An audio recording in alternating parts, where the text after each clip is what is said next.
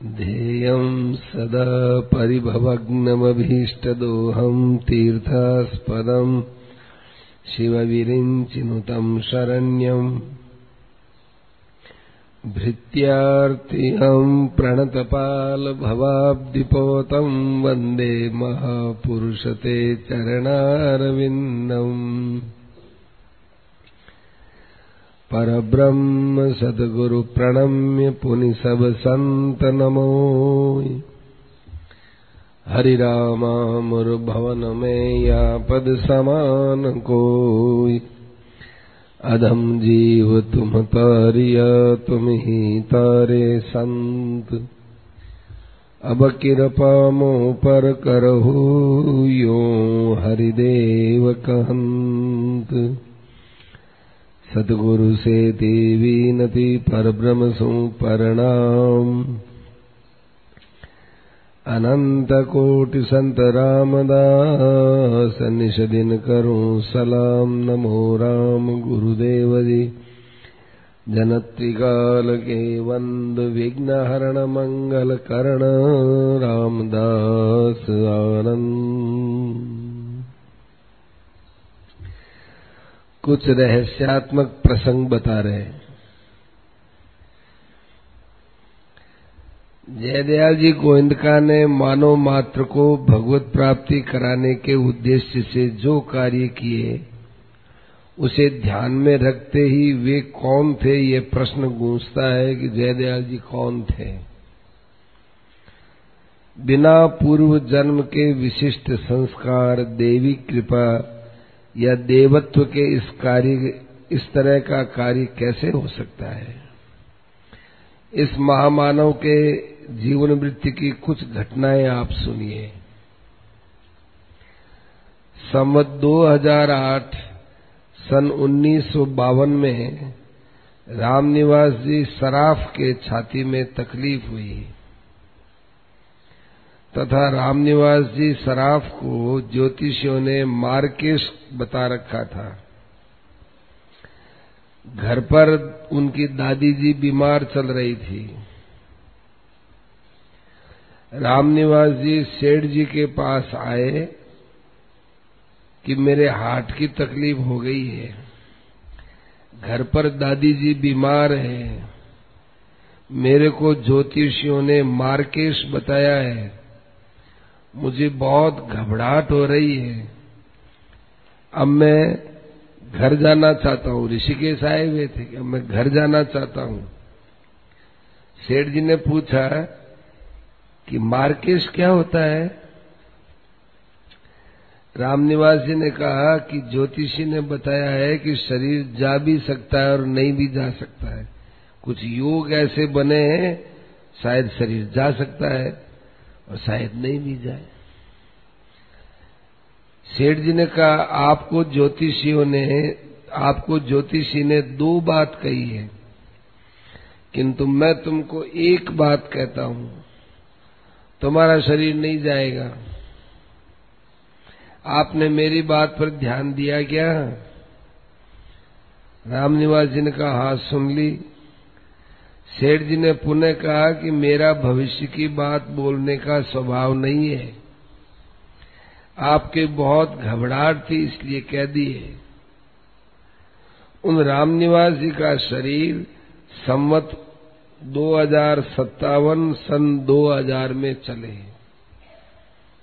अड़तालीस वर्ष के बाद, उनचास वर्ष के बाद बता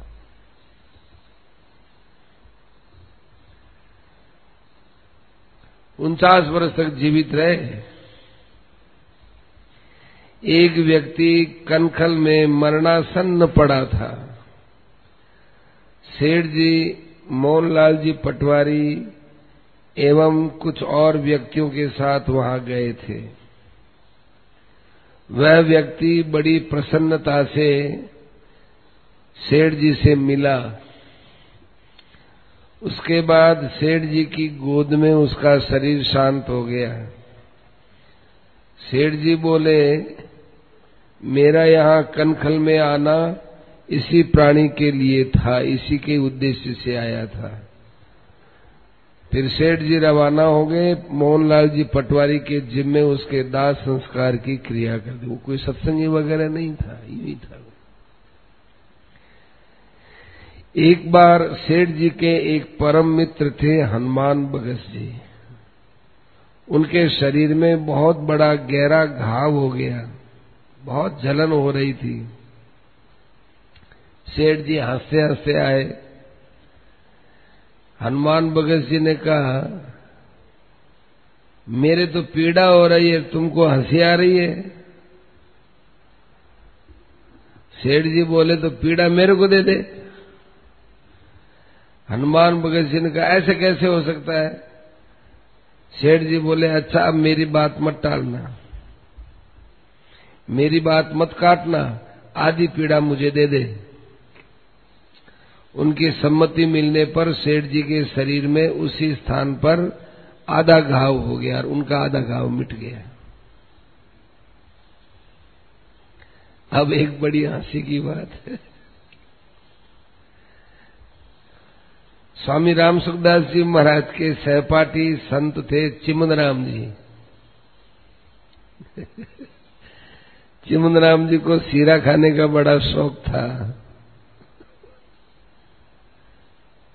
यहाँ सिरे को हलवा लिखा है। सिरे अपन मारवाड़ी में बोलते हैं।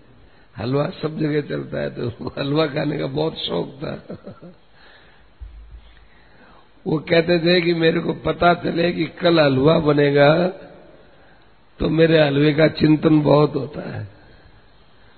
कल हलवा मिलेगा, कल हलवा मिलेगा। है मेरी आदत, मैं क्या करूँ? चिमनराम जी ऋषिकेश आए। वहाँ पर बट वृक्ष पर भिक्षा के अंदर हलवा मिला। थाली भर ली। वे खाने लगे तो एकदम फीका लगने लगा। उन्होंने मन में विचार किया कि देखो, हलवा बनाना नहीं आता, चीनी नहीं डाली इसमें। फिर मन में आया औरों से पूछूँ, कि हलवा कैसा है? कहा कि ठीक है। फिर मन में आया कि फीका क्यों लग रहा है मुझे? तो बाद में अपने आप ही ध्यान आया कि सेठ जी पास में है ना, इसलिए सिरा फीका लग रहा है। तो वे सेठ जी से कुछ दूर चले गए। तो वहाँ थोड़ा थोड़ा मीठा लगने लगा। और बहुत दूर चले गए तो फिर खूब सिरे का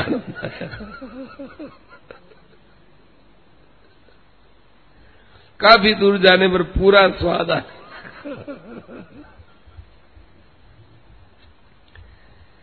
इससे सिद्ध होता है कि महात्माओं के यहाँ भोजन होता है, वो स्वाद के लिए नहीं होता है, भोग के लिए नहीं होता है। एक दिन ऋषिकेश में सायंकाल गंगा जी के तट पर सत्संग हो रहा था। ध्यान से सुनिएगा। उस सत्संग में भवसागर से कैसे पार हो, इस विषय पर चर्चा हो रही थी। बड़ी गंभीर चर्चा चल रही थी। उसी समय में कुछ स्त्रियाँ आई और बोली कि सेठ जी, हमारे साथ के लोग उस पार चले गए। अब अंधेरा हो गया, नाव बंद हो गई, हमें उसके पार भिजवा दो ना। सेठ जी ने कहा, भाई देखो, आप में से कोई जाओ नाव वाले से बोल दो, मेरा नाम लेकर बोल दे दो, इनको पार कर दो। परंतु वहाँ इतनी महत्वपूर्ण चर्चा चल रही थी, कोई उठा ही नहीं, किसे उठने का जी नहीं चाहता था। अंत में सेठ जी स्वयं उठे और उन्हें गंगा पार करने के लिए नाव में बैठाकर फिर वापिस आए। कुछ सत्संगी भाइयों ने कहा, सेठ जी इतनी महत्वपूर्ण बात भवसागर से पार करने की बात चल रही थी, आप उन्हें गंगा पार कराने चले गए। भवसागर बड़ा है कि गंगा जी को पार करना बड़ा है? ये आज नहीं तो कल चली जाती। सेठ जी बोले कि मैंने तुमको भी भवसागर से पार होने का मौका दिया था, आप चूक गए, मैं तो उन्हें भवसागर से पार करके आया हूँ। अर्थात मेरी बात मान लेते तो आपको भवसागर से पार होने का मौका दिया था। आप नहीं माने।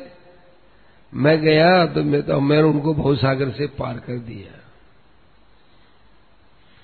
इसलिए बड़े पुरुषों की आज्ञा का पालन करना चाहिए। अब और एक प्रसंग है। गीता भवन स्वर्गाश्रम में पहले पक्के कमरे बहुत कम थे। कोठड़ियाँ ज़्यादा थी, जिसमें सत्संगी भाई बहनों को सेठ जी यथा योग्य ठहरा देते आप यहाँ रहो, आप यहाँ रहो। एक दिन रात्रि में अचानक तेज बारिश आई, जिस स्थान में पंडित हरिप्रसाद जी नापासर वाले अपनी माँ के साथ ठहरे हुए थे, उसमें पानी कुछ ज़्यादा ही चूने लग गया। हरिप्रसाद जी की माँ थी बड़ी तेज थी स्वभाव में भी। उनकी माँ थोड़ी खींच कर बोली, सेठ, मुँह देखकर टीका काटते हैं। ऐसा कहने में उनका आशय ये रहा होगा कि हम गरीब हैं, इसलिए हमको टूटा फूटा मकान दिया। पैसे वाले होते हैं, उनको अच्छा मकान देते हैं। उसका तो कहना हुआ इतने में सेठ जी लालटेन लेकर आए और बोले, माँ जी, आप दूसरी जगह चलो। यहाँ पानी काफ़ी बरस रहा है। आपकी व्यवस्था दूसरी जगह कर दी है। एक लड़का अपनी मासी के साथ जोधपुर से गीता भवन स्वर्गाश्रम में सेठ जी से मिलने आया। सेठ जी ने कहा कि आप लोग समय रुपया खर्च करके इतनी दूरी से हमसे मिलने आए, इसके अलावा आप कर भी क्या सकते हो? आपको जो करना वो तो कर दिया। परंतु अब मेरी तरफ़ से आपको ये कहना है कि आप लोग ये मत मान लेना कि अब हम लोगों का पुनर्जन्म होगा। यही मान लेना कि अब पुनर्जन्म तो नहीं होगा। वापस जाने पर लड़के की मौसी उस समय मरी जब लड़का घर से बहुत दूर था। उसके आने के पहले दाह संस्कार हो चुका था। वापस आते ही लड़का फूट फूट कर रोने लगा। रोते रोते उसे उसकी मासी दिखाई दी। और वो मासी बोली कि तुम्हें सेठ जी की बात याद नहीं है क्या? भूल गए? तुम्हारे रोने से मेरी मुक्ति में बाधा पहुँच रही है। यह सुनते ही लड़का बहुत प्रसन्न हो गया और मासी के शेष काम में लग गया। मरने पर रोना नहीं चाहिए।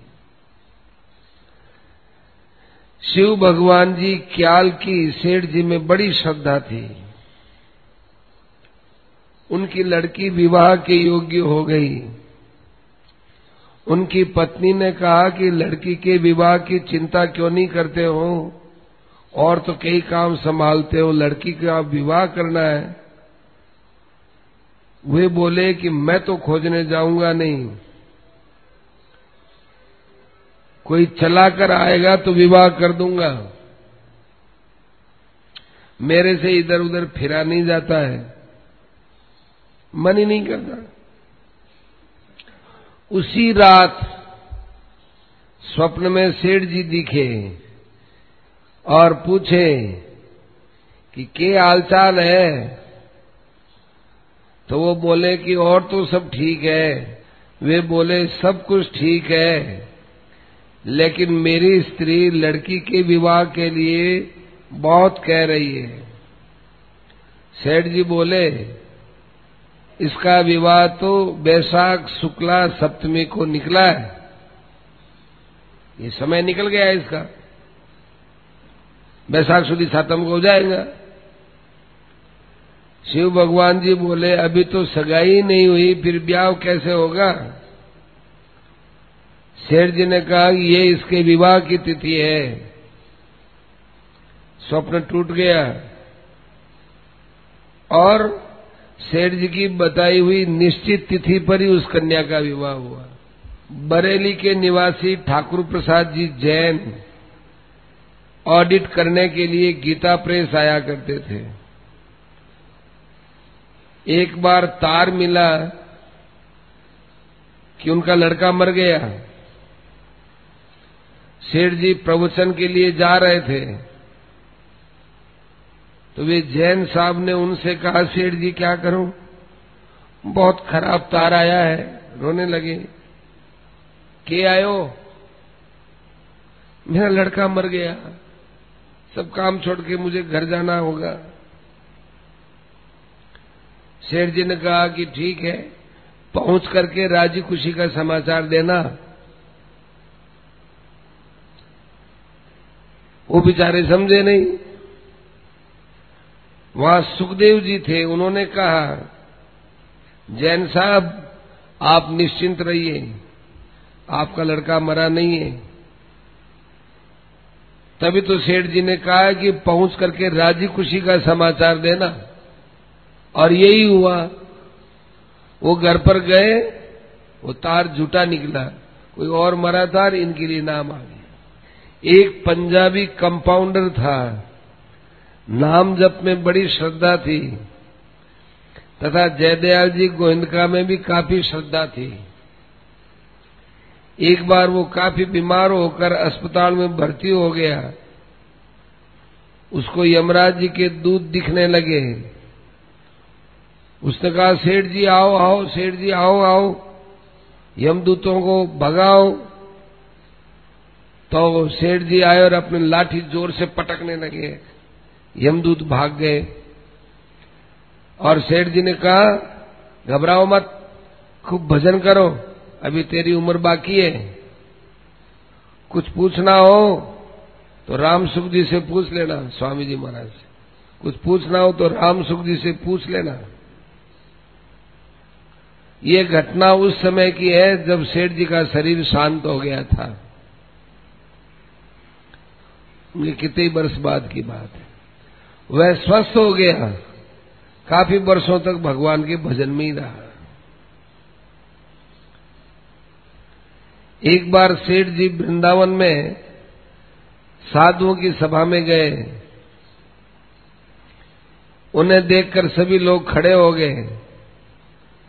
सेठ जी ने हाथ जोड़कर कहा कि मैं तो एक साधारण वैश्य बालक हूँ। आप लोग खड़े हो गए। ये मेरे लिए लज्जा की बात है। वहाँ उड़िया बाबा ने कहा,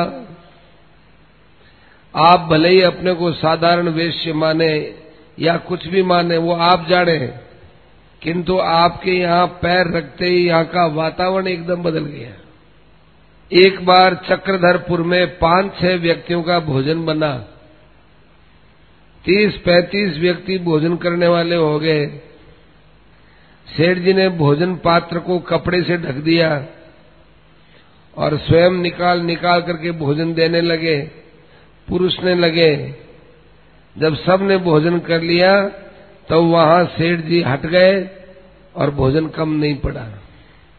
पंडित जवाहरलाल नेहरू जो भारत के प्रधानमंत्री थे, उनके बहुत चहेते मंत्री लाल बहादुर शास्त्री थे। लाल बहादुर शास्त्री विभाग विहीन मंत्री थे। लाल बहादुर शास्त्री जी एक बार गीता भवन में अपने परिवार समेत आए। सेठ जी ने उनके आतिथ्य का काम गोपाल जी मोता और पूनम जी कोठारी की जिम्मे लगाया। दोनों बीकानेर के थे। बाद में जब वे सेठ जी से मिले तो बातचीत के सिलसिले में सेठ जी ने कहा कि लाल बहादुर जी, अब नेहरू जी के बाद में आपका ही नंबर है। और यही हुआ, नेहरू जी के बाद में वे ही प्रधानमंत्री बने।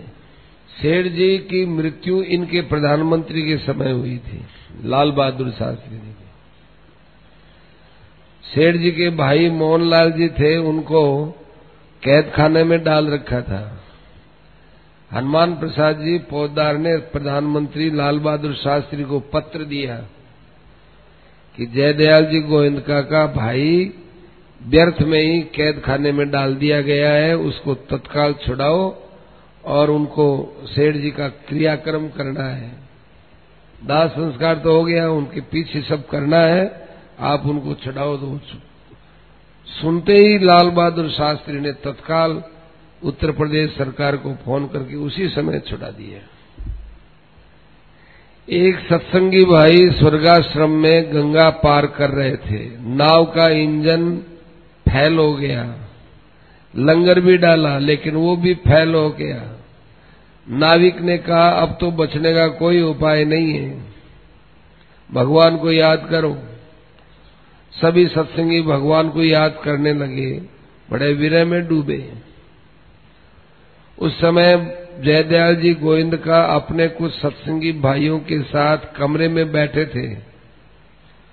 उनके मुँह से अनायास निकलने लगा, अरे, बचाओ बचाओ बचाओ।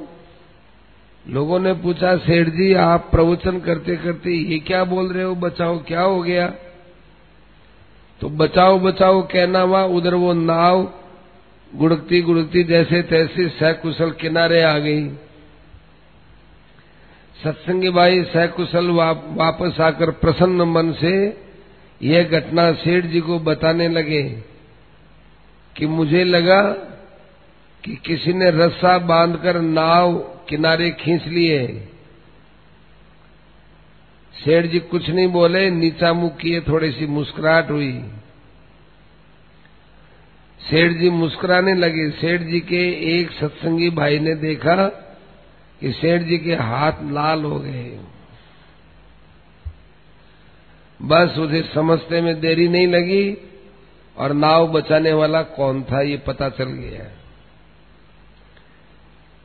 एक दिन गोविंद भवन, कलकत्ता में सेठ जी से मिलने कोई एक आदमी सुबह आ गया। बद्रीदास जी ने दरवाज़ा खोलते ही सिर पर हाथ मारा कि सुबह सुबह कैसे आदमी का मुँह देखा है? क्योंकि वो आदमी दुष्चरित्र और पापी समझा जाता था। सेठ जी गोविंदका ने उनसे कहा कि तुम मेरा साथ करते हो और तुम्हें अभी तक इतना ही ज्ञान नहीं है कि जो मेरे से मिलने आया है, क्या वो पापी रह गया क्या? बद्रीदास जी को बड़ा विचार आया। एक बार सेठ जी प्रवचन कर रहे थे उस समय एक सज्जन आए। भाई जी उनसे गले लगकर मिले। नारायण श्रावगी के मन में आई। कह रहे, सेठ जी, कभी मेरे से भी गले मिल सकते हैं क्या? प्रवचन समाप्त हुआ। सेठ जी ने कहा, ए छोरा, इधर आ। गले लगकर मिलने की तेरे मन में आ रही थी ना? ले आजा मिल ले। एक बार सेठ जी की थाली में चूरमे के लड्डू की तरह सामग्री परोसी गई। चूरमे का लड्डू सा बनाया हुआ। एक सत्संगी भाई वही था। उसके मन में आई कि ये काय के महात्मा है? ये तो चूरमा खाते हैं। महात्मा होता है, वो चूरमा थोड़ी खाता है। सेठ जी समझ गए। सेठ जी तुरंत बोले ये चूरमा नहीं है। न तो इसमें घी है, न चीनी है। मेरे दांत में दर्द होता है। इसलिए मैंने रोटी चूर कर लड्डू के रूप में रखी है। रोटी चूरी हुई और कुछ नहीं है। एक सत्संगी भाई कलकत्ता में सांवरिया जी के मंदिर में दर्शन करने गया। सांवरिया जी के मंदिर में प्राय जूते गुम जाते हैं। वो सत्संगी नया जूता पहनकर गया था। क्या आदमी? भगवान से वहाँ जाकर हाथ जोड़कर प्रार्थना की, हे भगवान, मैं आपके दर्शन करने के लिए आया हूँ। आज मेरा कोई जूता न ले जाए, आप मेरी रक्षा करना। ये सत्संग करी वो बाहर आया तो जूतों के पास सेठ जी खड़े थे, और सेठ जी बोले, ये काम तुमने हमारे जिम में यही काम लगाया है क्या? कोई कल्याण की बात बोलता तो कितना लाभ होता? एक बार स्वामी राम सुखदास जी महाराज और मोहनलाल जी पटवारी सेठ जी के पास जा रहे थे। कोई मार्ग में चर्चा हो रही थी, कोई गुत्थी सुलझ नहीं रही थी। दोनों ने विचार किया कि सेठ जी से जाकर पूछेंगे। जब सेठ जी प्रवचन के लिए पहुँच हाँ जब सेठ जी के पास पहुँचे तो सेठ जी प्रवचन के लिए बैठ चुके थे। और उस प्रवचन में सेठ जी ने बिना पूछे ही समाधान कर दिया।